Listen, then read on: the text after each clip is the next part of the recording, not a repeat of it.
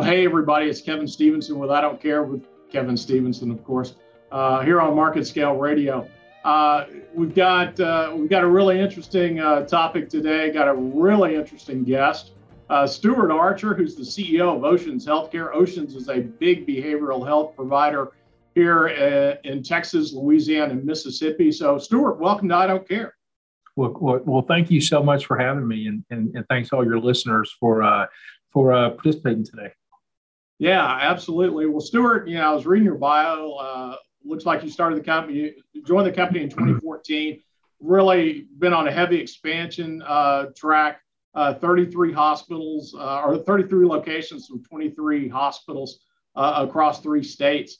Uh, you know, let's just jump into you know behavioral health is such a boy. It, it's hot right now. So so give me your perspective on you know what's really going on in behavioral health in our country right now. And, and, let's talk about some of the challenges and the opportunities that behavioral health uh, presents.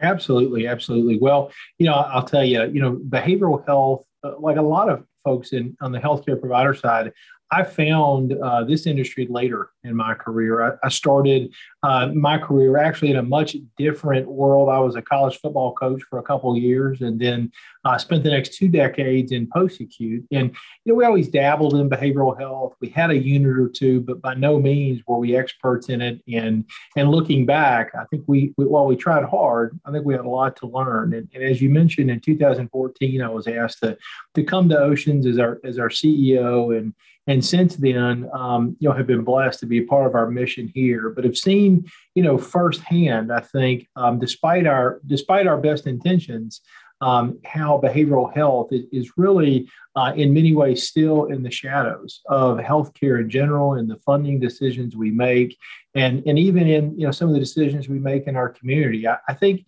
I think if COVID has done one thing, I think it's given us a common, um, you know, thing. You know, you know, I think anxiety, um, stress, all those things have become something that we can all relate to during COVID, and maybe in our own ways relate better to behavioral health patients in our communities. Yeah, you're exactly right. I, I mean, just just dealing with our own employees, uh, you know, with all of the stress and anxiety that's that's occurred over the last couple of years, you know, we we could probably fill our own unit. Uh, you know, just with those folks. But, you know, you touched on a lot of issues that, that we face in behavioral health, you know, primarily just really truly just the lack of access and the lack of facilities out there. So talk a little bit about that because I know that's a real frustration for the case managers here at my hospital with where do we send all of these patients that we're seeing? Well, I, you know, I, I think it, look, I would say this when I joined in 2014 to Oceans, certainly the mission resonated with me. But, but as I really, you know, jumped into this and we worked to grow our company at scale, it was shocking, you know, to someone who had been in healthcare for over two decades, uh, you know, even today, the gaps that we have in our behavioral health network. And, and I would say there's a couple of reasons. I think that um, you know, you know, over 50 years ago, we decided to deinstitutionalize uh, many of these patients, mm-hmm. get away from state-run psychiatric hospitals, and that was certainly the right decision. With advancements in medication, with advancements in treatment options, um, you know, we were able to help people to afford them the life that they that they deserved in the community where their family lived the, the, problem was is that we never funded mentally, you know, the mental health system adequately. And I, and I think it points to a couple issues. One is, you know, most health systems, I think, are very equipped for acute illnesses. If you break your leg, if you get in a car wreck, if you get a stroke, the American healthcare system is really, really good at that. What we're not so good at are chronic illnesses and the care of chronic illness patients. And so when you look at a behavioral health patient, Many of them have conditions that uh, unfortunately they may be suffering with for a lifetime. And so we, we put band aids on things.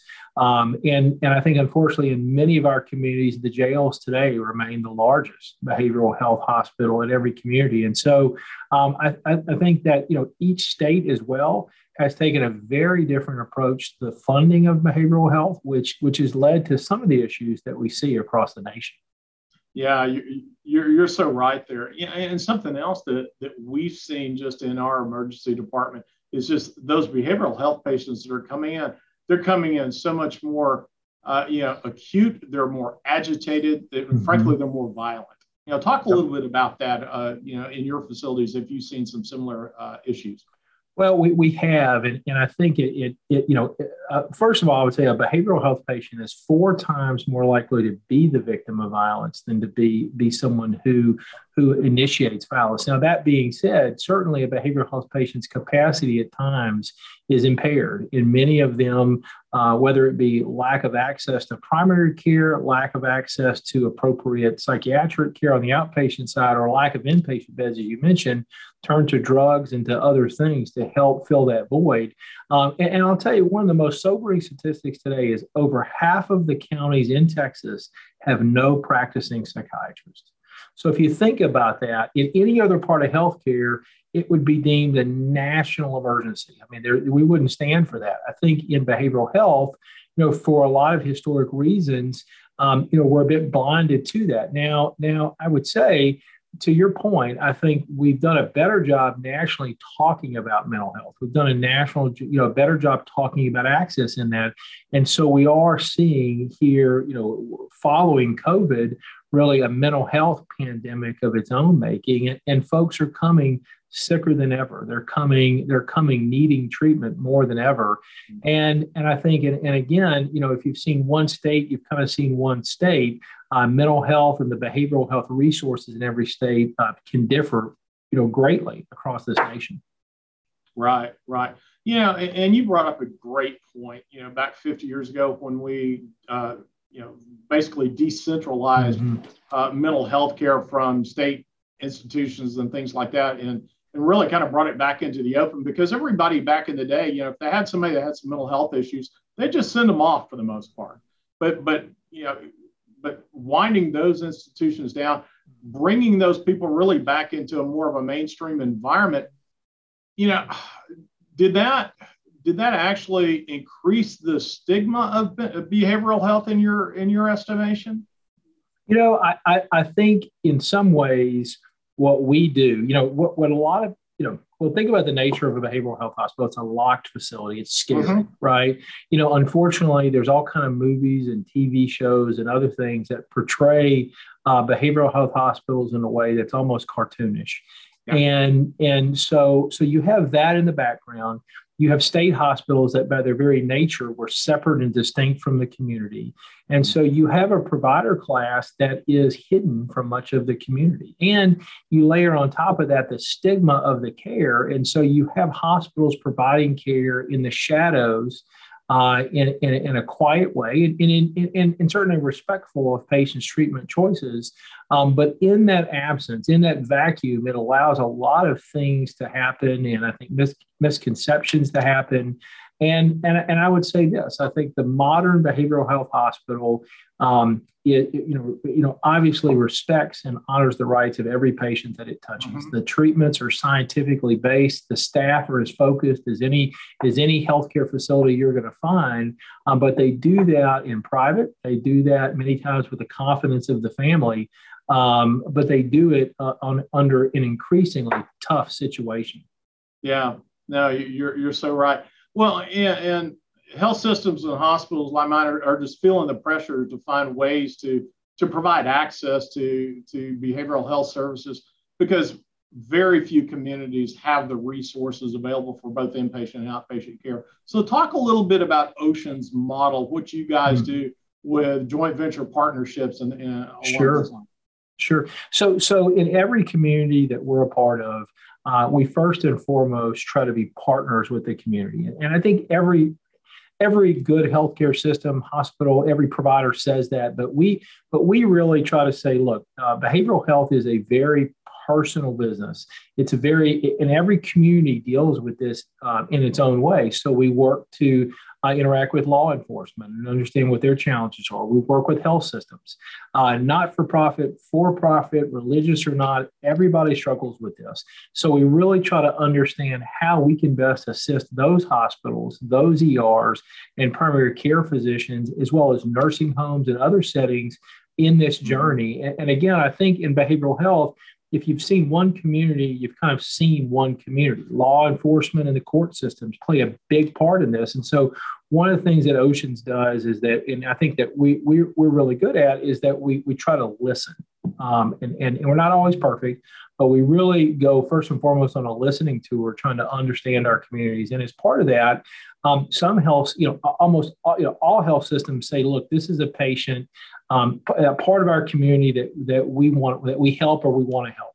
Some health systems say, look, we, we, we not only want to help, we want to be a part of it. We want to expand services. And, and that's led to um, several of the JVs and the joint ventures we have within our organization. And we really have two flavors. We have clinical joint ventures, ones in which we, we work closely to share data and to look at outcomes together. And on the other end of the spectrum, we have um, financial joint ventures in which we're we're, we're not only clinically, but then financially uh, partners with health systems in the communities that we work together in. Okay, so so say if a health system or hospital still wants to really retain the control and the oversight of their behavioral health programs, mm-hmm. You y'all will allow that. You work closely with them. Talk a little bit about that. Yeah, you know, the various sure. types of JV partnerships because I know sure. those like you keep saying, you've seen one partnership, you've seen one. yeah, that's right. It's a very, it's a very smart question, Kevin. So we don't manage anything. So we're not a management company for an organization. There are certainly people who do that and do that well. Uh, we will manage a unit if it's in transition. And so, for instance, in Louisiana, we've had a very I think uh, well-published joint venture there. We're, we're a joint venture partner with the with the LSU Ochsner uh, Health System in Shreveport, Louisiana. A, a mm-hmm. very um, uh, respected and I think established hospital there for over 100 years in that community. Uh, we together renovated and built a new psychiatric hospital in that community. And then uh, they shut down the beds they had in their hospital. We opened our, our new freestanding campus. And, uh, and, that, and that building now uh, provides um, we, we tripled the capacity for the health system in a new state of the art building. We're a, we're a teaching site for the residents of LSU in North Louisiana. And, and we've expanded not only the inpatient, but also the outpatient services. Because I would say that we're never going to fix this behavioral health issue with inpatient beds. Inpatient beds are really, they're really for crisis. And so a lot of times, you know, given the you know, this can kind of feel like shadow boxing sometimes. Like, how do I affect this? Beds are a very concrete, um, a very tangible thing that health systems get focused on. And I think that's important. But I would say, as a hospital provider, really all they can do is provide a brief respite. They can allow a patient in crisis or a patient who is very ill um, to, to, to make some recovery. It's really on the outpatient side, which is one of the other things that we provide where patients make their greatest recovery. Yeah, yeah, that, that's exactly right. You know, and there's so many there's so many aspects of outpatient care as well. Talk a little bit about that because you know I think again people you know people just don't understand behavioral health care Sure, sure. Well, I think that um, so when you think about outpatient care, you know, that again, I think that's where what I would say the magic really happens in behavioral health, and and I think it's where some of the most fascinating things happen in behavioral health. Is somebody that was on the medicine side really probably you know over half or two thirds of my career you know I, I, dealt with some of the most medically complex patients in the country mm-hmm. in behavioral health you know while the inpatient side is important the magic for us is happening in the privacy of with a physician or in therapy as, as patients, you know, work through and work on the things that they're encountering. And so I think we have what most people associate with psychiatry, the traditional outpatient clinic visit with either a psychiatrist or a psychiatric nurse practitioner. That's become a very important part of this fabric. But between that and the hospital, there's several levels of care that are very important. One of those is what's called a partial hospitalization or PHP, and that's a that's a patient that typically is discharging from a hospital and for a couple weeks has just that or a really intensive level of outpatient service almost like what they call a partial hospital. Okay. Then they step down from there to something called intensive outpatient which is typically anywhere from one to about 11 therapy visits a week. And so they patients may may stay within that for several months and then step down to you know a traditional a traditional outpatient clinic. So those are just three. There's other settings and there's certainly other venues but mm-hmm. um, I, I, think there are options out there for patients. But again i think we we and i say one of the things that we have to do as a provider community is make it easier for patients to navigate and for case managers to navigate many of the resources that could be available in their community. Okay. Well and I read where in early 2020 you partnered with Christus Spohn Health in Corpus Christi. Talk about how, you know, use that as an example of how these types of partnerships are successful for both you and the, the local hospital and system. Sure. Well, you know, Christus is an organization that we work closely with for years. We have a lot of respect for, and and certainly is one that's a very mission led and mission driven organization. Um, uh, Christus Spohn found itself as, as I think many health systems do, with a dated and uh, I think uh, older building that still housed their behavioral health unit. Um, this was a this was a, a, program that they needed some help in, and they and they wanted some new eyes, a new perspective on. And so we came in and agreed to build a new behavioral health hospital, an HIH or hospital within a hospital on their mm-hmm. main campus, while we took over management of their unit there.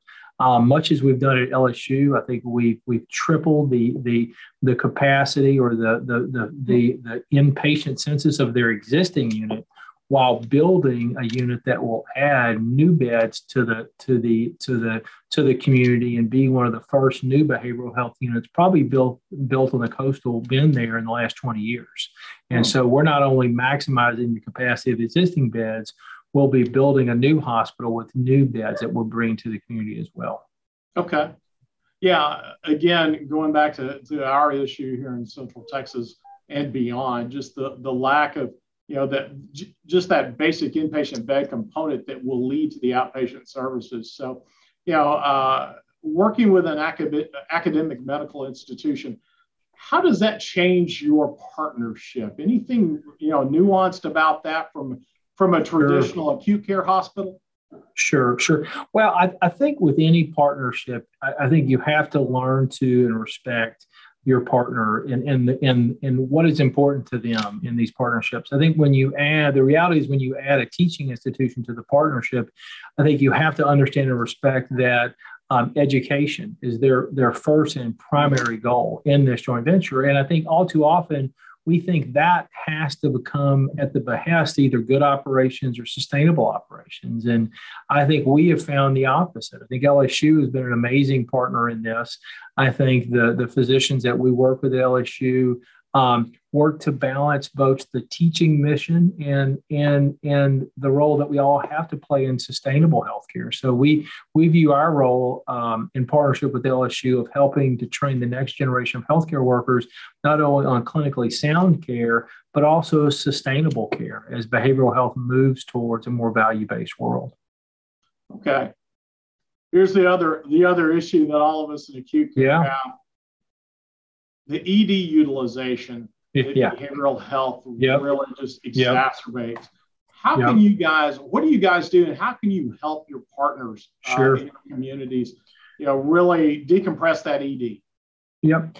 Well, I, I, think there's a couple things that I would share with you, and I think a challenge we all share, and, and it's one that we we tiptoe around in some states. But the, you know, the lack of Medicaid expansion impacts several populations. But I think the impact that it has on the most severely mentally ill, those with a high SMI, is particularly profound. Um, they're the ones who really need coverage the most. And a fair amount of patients that we see in, in EDs have have no coverage, so they have no access to care um, other than these crisis levels of care. And and now in Texas, we have we're blessed to have great uh, MHIDs or MHMRs that operate in several of the communities. Mm-hmm. There's a fabulous one there in Waco where patients can seek care if they need it. Um, but again, I think when we operate in states that have expanded Medicaid, we have seen um, you know some differences. Now even in those states you know we have we have trained people for 20 years. If there's an issue go to the er law enforcement go to the er mm-hmm. and so at oceans we've actually developed uh, uh, a single port of entry. So people from the community can come directly to our hospital and be admitted. Mm-hmm. we're working closer and closer with ambulance services. We're in one of the largest pilots in america in louisiana where ambulances can now treat, triage, and bring a patient directly to our front door, where historically they were only paid if they brought them, guess where, Kevin? Yeah.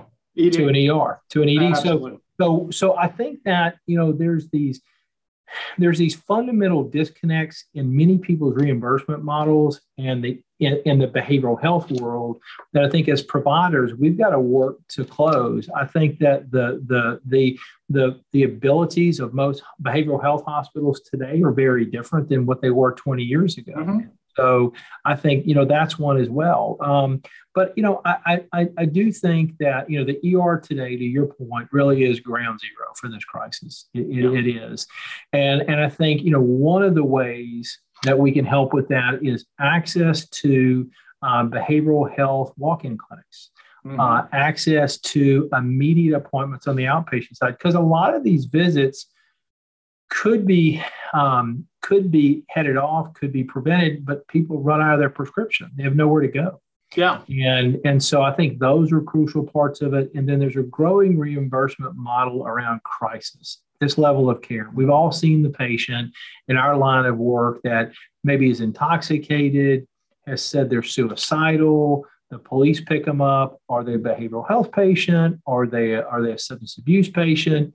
You know, you bring them to one of our settings, you know, 48 hours, they sober up and then, you know, and, and they, you know, they don't remember either some of the statements or they certainly don't believe they're in that state anymore. So, so I think there's still a lot more we can do in the middle here, but I, I do think access to care, I think funding, and then I think for the more chronically mentally ill, you know, we also have set up a system where the length of stays are so short that that we have to increase our ability. And i think this is where parity comes in. You know the the the the you know the, the concept of parity in behavioral health to me is still an aspiration. Mm-hmm. i think there's lots of things that happen in behavioral health that um, there's indignities that we see as a provider class that you would never see in any other provider class but that still happen to us today. Yeah. Yeah I, I love the fact that you know, that, that you're you're spending a lot of time educating the community, particularly uh, EMS and, and, law enforcement, because you know they, they've got to make a decision quickly, and they've got you know they they continue you know they continue the patterns that they've had, and so if you can come in there and talk to them about what you know the benefits of coming to mm-hmm. your facility uh, uh, or a some sort of a freestanding type uh, mm-hmm. facility where they can actually take a patient that can be that can be helped. I, I think that's you know uh, I, I, thank you greatly for doing that because I know that's an issue in communities across the country. So so in these joint partnership models, how do you help ensure quality patient care? Sure. Well, it, it starts first and foremost with a shared governance. In our joint ventures, uh, our partners, we, we, we share governance of the hospitals. And so they see the exact same quality we do. Um, many of our partners, their physicians, excuse me, are actually our physicians. They're hospitalists. The same hospitalists that round at their hospital are our same hospitalists. Mm-hmm. So we work to integrate some of the same care standards that they have at their hospitals. For instance, at LSU, we're in Epic together. So we run their instance of Epic. Now we're a total separate hospital. We have firewalls in place, but we work to integrate the care standards as much as we can. Um, we jointly sit and share quality data across mm-hmm. those outcomes.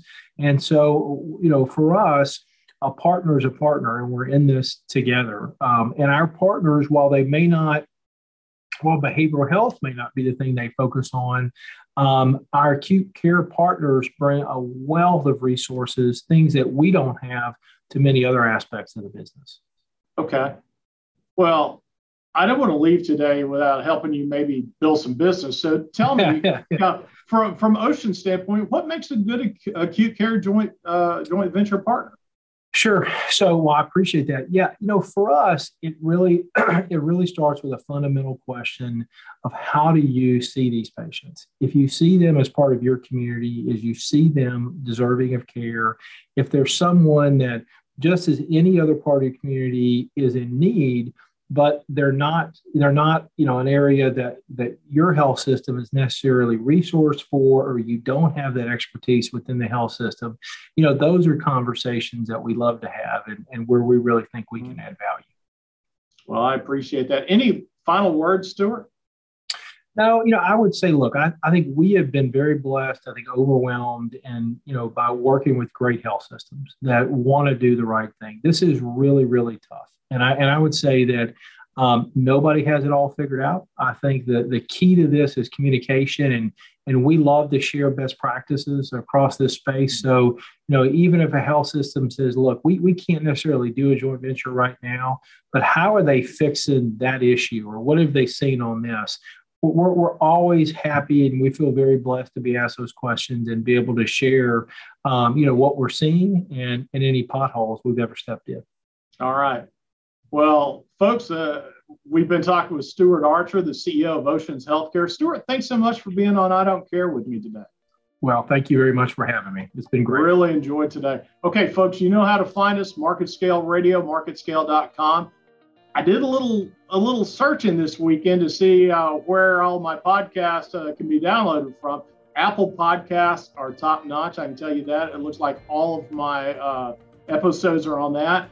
Uh, we're on Spotify. I think there's like two icons that you have to follow to get all of them, but uh, but they're there. And we're also looking at some other platforms as well. So I'll end today like I always do. If you haven't uh, subscribed to I Don't Care with Kevin Stevenson, why not? With that, we'll talk to you next week. Take care.